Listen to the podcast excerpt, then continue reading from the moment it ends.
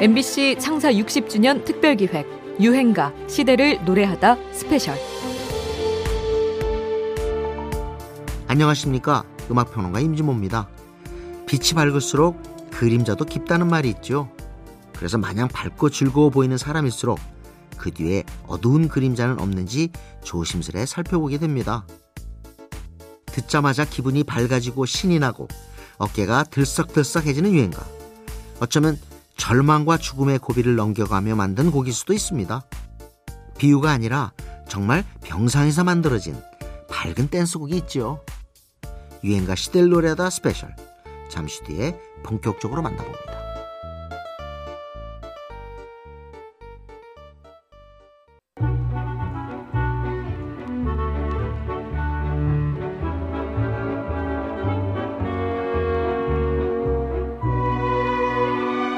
여러분께서는 지금 유행가 시대를 노래하다 스페셜 방송을 듣고 계십니다.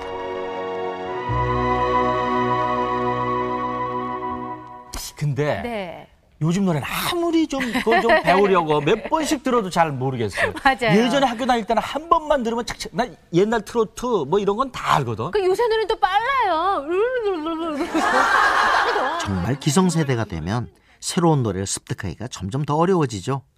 특히나 요즘처럼 가요계가 아이돌 댄스 음악 위주로 흐르는 것 같으면 옛날 노래가 좋았지 하면서 신곡을 멀리하게 되기도 하는데요. 제가 어휴. 요새 굉장히 좋아하는 노래가 하나 생겼어요. 뭐, 뭐. 비행기라는 노래인데요. 어, 그, 한번 불러봐요. 그 파란 하늘 위로 훨훨 날아 다녀이죠. 이 노래 부른 음. 거북이라는 팀이 야, 요새 예, 인기 정상을 달리고 있습니다. 정상이 됐나? 네. 이천 년대 중반 혼성 삼 인조 그룹 거북이는 남녀노소 가리지 않고 사랑받은 팀입니다. 코믹하면서도 용기와 희망의 메시지를 담은 노래들로 세대와 계층을 넘어 모든 사람들이 즐겨 부르는 유행가의 주인공이 됐죠. 이들의 출하력은 사계, 왜 이래, 빙고에 이어 이천육 년 사 집 앨범 수록곡 비행기에서 정점을 찍습니다. 이 곡으로 데뷔 이래 처음으로 가요 프로 일 위의 자리에 오르게 되지요. 그 소감을 물어보는데 세 명 다 아주 펑펑 울었다면서요. 예, 예. 진심 왜, 왜 울었어요? 아, 그동안에 고생했던 것도 그렇고 작년에 음. 오빠가 아파서 쓰러졌을 때도 그랬고. 아. 아유, 저희 어머니는 그 다음날 아침까지 우셨어요. 진짜. 아. 네, 사실 이 노래는 터틀맨이 심근경색으로 쓰러져 중환자실까지 갔을 때 입원했던 병원에서 구상한 곡이라고 합니다. 아픈 몸으로 힘들게 만들어낸 밝고 긍정적인 노래였던 거죠. 거북이의 노래를 들으면 기분이 좋아진다고 하는데요. 이러한 유쾌함은 터틀맨의 따스했던 인품, 그리고 대중적인 음악을 만들기 위해 했던 노력들 덕분이죠. 저는 무조건 작곡을 해야 된다고 생각을 했어요. 음. 작곡을 하기 위해서 이제 악기랑 뭐 장비 같은 거를 제가 스스로 이제 공사 현장에서 주로 일을 많이 했어요. 음. 아유, 고생 많이 했구나. 예, 그 현장에서 쓰는 말로 질통이라 그러는데 이렇게 예. 메고 질통. 네, 네. 그 자갈 이제 에, 에, 에, 그 날르는 거를 다섯 시에 가서 밤 한 열한 시까지. 예, 그래서 장만하고 그냥 음악 계속 만들고요. 음. 그때 이제 고속도로 그 리믹스 하는 그 리믹스 회사가 있었어요. 네. 그 이제 고속도로 뽕짝 리믹스라고 하잖아요. 그거를 네. 한 일 년 정도 했어요. 아니, 그 노래... 리믹스 테이프를 만들며 익힌 대중적인 감각이 빛을 발한 어른아이 할 것 없이 모두가 즐길 수 있었던 유행가 거북입니다.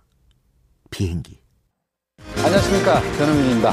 네, 베스트 래퍼들을 쭉 지켜보셨는데요, 거의가 다 남자분들이죠. 그런데 이 남자분들 틈에서 한국 가요계, 구십오 년 가요계를 쭉 또 꿋꿋이 지켜온 또 다른 한 분이 있습니다. 에, 인기가요 베스트 오십에서는 사 주나 일 위를 차지했더라고요. 그리고 옛날에는 그 연약하고 좀 갸날픈 여자들이 인기가 있었지만 요즘은 이런 불같은 성미를 가진 여자들이 인기가 있다고 합니다. 그리고 바람피는 남자들에게는 경고등을 켜고 있고요. 그리고 넌 그렇게 살지 마라고 자신있게 말하는 여자입니다. 아주 멋있는 여자죠. 박미경 씨입니다. 서태지와 아이들, 디제이 디오씨, 박진영, 솔리드와 알이에프까지 쟁쟁한 남성 가수들이 맹활약했던 천구백구십삼 년 시원시원한 가창력으로 가요계를 접수한 박미경. 그는 원래 천구백팔십오 년 제육 회 강변가요제 출신이죠. 민들레 홀시데어로 이름을 알리기 시작했는데요.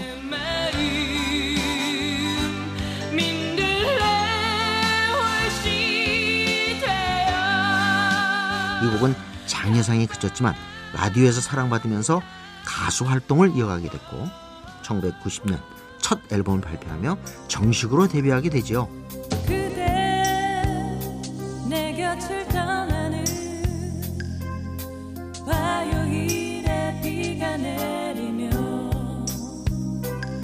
여기 실린 이호준의 곡 화요일에 비가 내리면이 사랑받으면서 비가 오는 화요일마다 라디오를 뒤덮게 됩니다. 하지만 거기까지 박미경은 더 이상의 히트곡을 내지 못하고 잠시 우리 곁에서 사라집니다.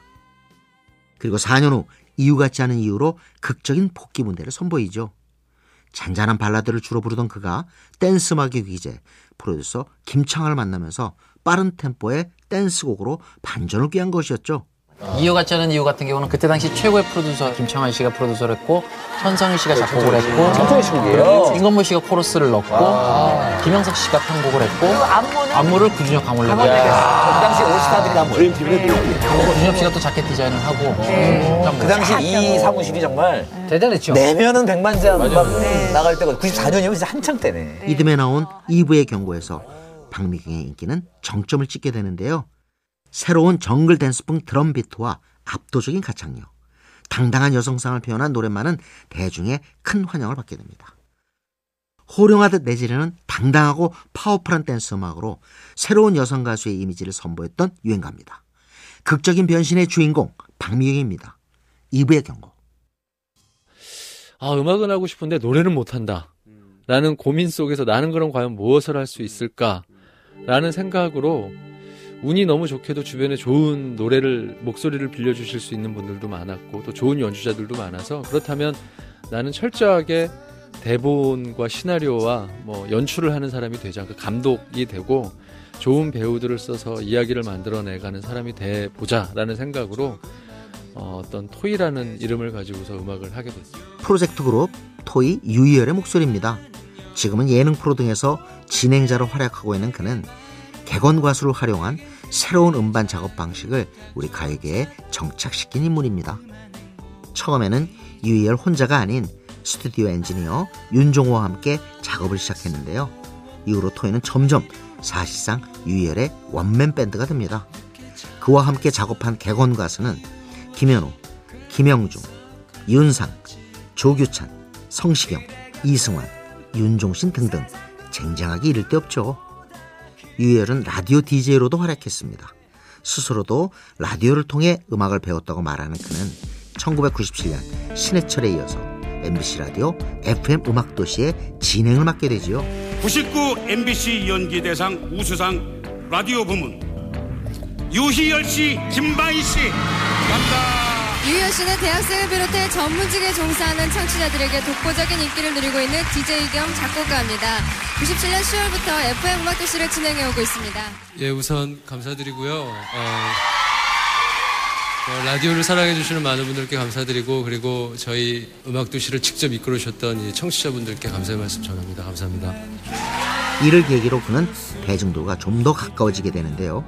내가 너의 곁에 잠시 살았다는 걸로 음악 팬들의 주목을 받기 시작해 이천일 년 오 집 앨범 수록곡 좋은 사람이 히트하면서 널리 이름을 알리게 됩니다. 경쾌한 곡조와는 달리 짝사랑에 빠진 남자의 비애를 담은 곡인데요. 이런 순수한 매력 덕분에 많은 이들의 애창곡으로 등극하게 되죠. 노래를 부른 이호수 출신의 김영중은 이 곡에 딱 맞는 배우였달까요? 유희열 연출의 유행가입니다. 토이, 좋은 사람. 김은국 씨 그 어록 네. 이거 혹시 알고 네. 계세요? 예, 들었어요. 어, 모르시죠? 아시는 분들은 아실 거예요. 근데 노래를 소개하는데 친구라도 될 걸 그랬어 네. 소개하시는데 자 친구가 부릅니다. 거미라도 될 걸 그랬어. 네. 네.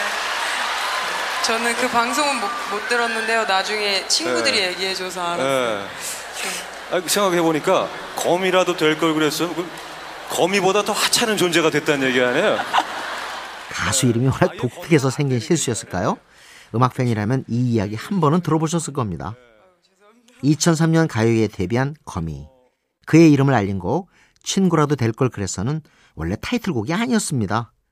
데뷔 앨범 타이틀은 그대 돌아오면이었죠.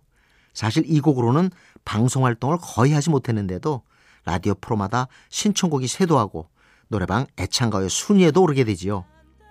이별 후 슬픈 감정을 주체하기 어려울 때 우리는 흔히 노래방에 가서 그 감정을 풀어내곤 하는데요. 빅마마의 체념.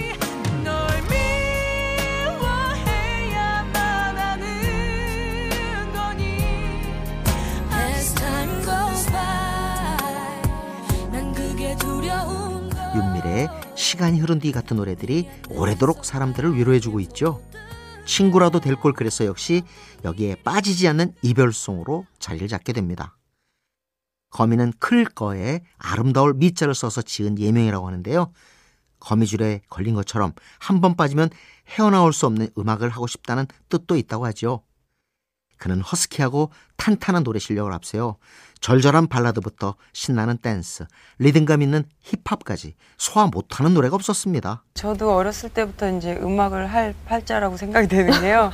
제가 시골, 굉장한 시골에서 태어났어요. 음. 전라남도 완도라고요. 근데 완도에서도 조금 더 떨어진 면 단위의 굉장히 작은 섬이에요. 군사상의 지도에만 나와 있는. 피아노가 있는 집이 딱 한 집 있었대요. 약국에 있었는데 네. 울면서 항상 그 집을 이렇게 가리킨대요. 손가락으로. 그래서 음. 피아노 앞에만 앉혀놓으면 항상 울음을 그치고 음. 그리고 말보다 노래를 먼저 배웠대요. 제가 그 발음이 잘 안 되는 상황에서 그 조용필 씨의 뭐 말을 할까 돌아서 보면 이 노래를 막 아. 빼어난 가창력으로 오래 사랑받고 있는 슈퍼보컬. 지금의 거미를 잊게 한 유행가입니다. 친구라도 될 걸 그랬어.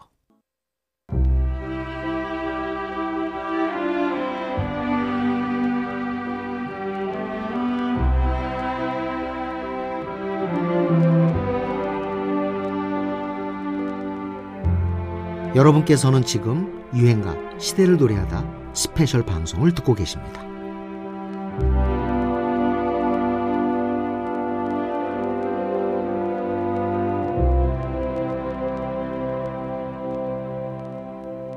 제가 미국에 살 때인데 제 친구가 오더니 얘 니네 얼려다니는 애들 중에 이장이까지 출세했더라. 저희 때는요. 트로트 노래나 또 깐소네라는 게 있었었죠. 예, 그리고 예. 샹송 무슨 팝송 같은 거를 다 번역해서 부르는 그런 노래가 유명했었어요. 예, 예, 근데 제 예. 기억으로는 장희 씨 노래는 직접 장희 씨 혼자서 작사 작곡을 다 했던 소위 말하는 싱어송라이터시지 않았어요? 부끄럽게도 그렇습니다. 예, 이장희 씨 노래 중에서 제일 노랫말이 아름다운 이장희 씨의 작품이라고까지 얘기할 수 있는 나 그대에게 모두 드리리. 한번 드려보세요. 알았습니다. 육십, 칠십 년대 호프막의 산실. 음악감상실 세시봉에서 사회를 봤던 배우 윤여정의 목소리입니다.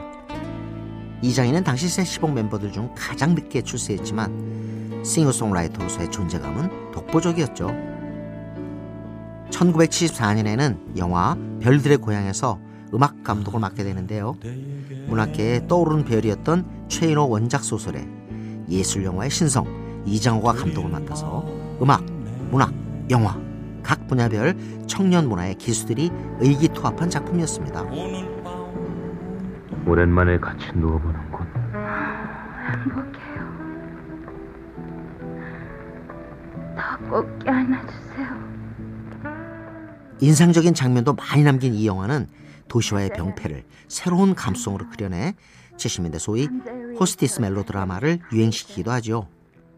영화를 수놓은 곡 오늘의 유행가 나 그대에게 모두 드리리는 이장희만의 우울하고도 간절한 느낌을 주는 곡입니다. 이 곡은 원래 김사연에게 주려고 만든 노래였다는군요. 세환이 목소리가 아주 부드러워요. 그래서 한번 작곡을 해달라고 해서 작곡을 하긴 했어요. 그래서 그, 그 노래를 들은 애들 엄마가 아 이거 좋다고. 어? 그럼 여자분 좋지 않겠습니까? 그죠? 예. 비율을 따다준다는데. 그러니까 아 그거 본인이 직접 하라는 거예요. 세환이한테 안 된다. 그래서 결국 제가 부르게 됐죠. 나한테도 사연도 많고 정말 나하고는 분신과 같은 노래가. 젊은이들의 지지 속에 이 노래는 심야 라디오 프로의 단골 레파토리가 되기도 합니다. 노래의 인기로 별들의 고향은 음악 덕분에 성공했다는 말까지 듣게 되지요. 이장입니다. 나 그대에게 모두 드리리. 그동안 수많은 가수가 명면에 갔습니다만은 십일 년간 꼭 일곱 명만이 이 최고 인기 가수상을 수상한 바 있습니다. 지금까지 기록된 가수는 송대관, 남진, 하춘화, 송창식, 이미자, 최희준, 펄시스터스, 이렇게 일곱 명에서 여덟 번째는 과연 누가 될 것인지 여러분과 함께 봉투를 뜯도록 하겠습니다. 천구백칠십칠년도 엠비씨 십 대 가수 가요제 최고 인기 가수상 혜은이! 천구백칠십칠년 십 대 가수 가요제에서 가수왕의 자리에 든 혜은이. 누가 제일 기뻐하실까요? 엄마. 엄마, 네. 엄마 고마워요. 네. 칠십구년에 한 번 더 그 영광을 차지하게 되지요.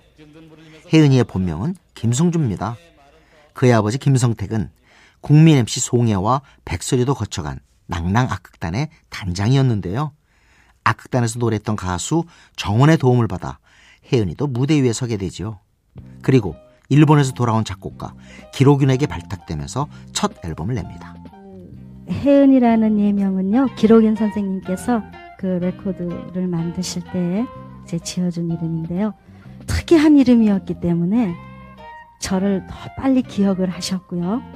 또 한 가지는 텔레비 프로에 제가 출연했을 때 어, 물론 저도 깜짝 놀랄 정도로 그 화면에 제가 참 예쁘게 잘 나왔었어요.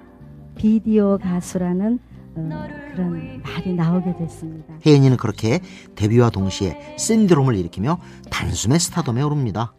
그의 데뷔곡 당신은 모르실 거야는 사실 막판에 급하게 녹음했다고 하죠. 그때 길용연 선생님께서는 저의 그 어떤 특징이라든지 이런 거 전혀 모르실 때고, 너무나 노래가 저한테 맞지 않고, 일단 녹음은 끝내야 되니까 녹음을 끝내고 어, 일본으로 돌아가셔야 될 그런 날인데, 밤에 이제 집에 자려고 하고 있으니까 전화가 왔어요. 내일 녹음을 한 곡 더 해야 되겠으니까 빨리 녹음실로 오라고 그러시더라고요. 길용연 선생님께서 밤을 새우고 만드셨던 그 곡이 당신 모르실 거야예요. 다시 그 악단을 불러서 그 녹음할 수도 없고 그런 상황이어서 시간도 없고, 이제 오후 비행기로 일본을 가셔야 되니까, 그래서 이제 통기타하고 또 길 선생님이 직접 그 멜로디온이라는 그 악기를 사용해서 그 당시 출국 직전 있어요. 추가로 제작한 노래가 대박을 터뜨린 거죠. 그렇게 혜은이 시대가 시작됩니다. 이후 이 콤비는 진짜 진짜 좋아해, 당신만을 사랑해, 감수광, 제삼 한강교 등의 히트곡을 쏟아내지요. 혜은이의 노래는 기성세대 취향의 스탠다드 팝 스타일이었지만 당시 포크와 락에 심취해 있던 젊은이들에게도 사랑받습니다. 특급 가수의 시작을 알린 유행가입니다. 혜은이, 당신은 모르실 거야. 노래 한 곡 들려드리고 얘기할게요. 이번엔 음, 이게 장덕량이 작곡을 했고요. 여러분들이 이 가사를 조금 음미를 해주셨으면 좋겠어요. 제가 쓴 가사인데, 보통 남자한테 채이는 게 여자, 비련의 주인공 그런 가사인데, 그게 너무너무 싫었고 상상이나마 남자를 한번 차보고 싶은 그런 생각에서 쓴 그런 가사거든요. 음, 미소를 띄우며 나를 보낸 그 모습처럼 들려드리겠습니다. 삼십년 전 이은하의 목소리입니다. 좀 슬프게 들리죠? 다른 무대에서는 노래를 하다 눈물을 터뜨리기도 했는데요. 여기에는 그럴만한 이유가 있었습니다. 이은하는 천구백칠십칠년부터 천구백팔십오년까지 무려 구년 연속으로 엠비씨 십 대 가수에 선정됐을 만큼 큰 인기를 누렸던 가수입니다. 허스키한 창법으로 다양한 장르의 노래를 소화하면서 남녀노소, 세대와 계층을 막론하고 폭넓은 팬층의 지지를 얻었지요. 하지만 너무 어린 나이에 데뷔하기도 했고, 매니저 역할을 했던 아버지가 엄격하게 생활을 통제했던 탓에 방황의 시기가 찾아오기도 합니다. 첫사랑을 만나게 되면서 아버지와 갈등을 겪게 되지요.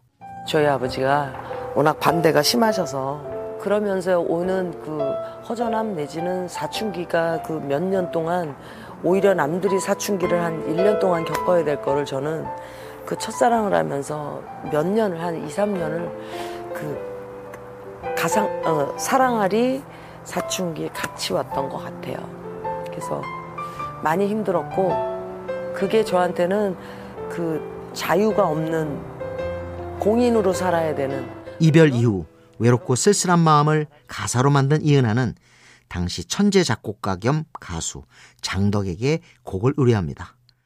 그렇게 나온 곡이 오늘의 유행가 미소를 띄우며 나를 보낸 그 모습처럼이었죠.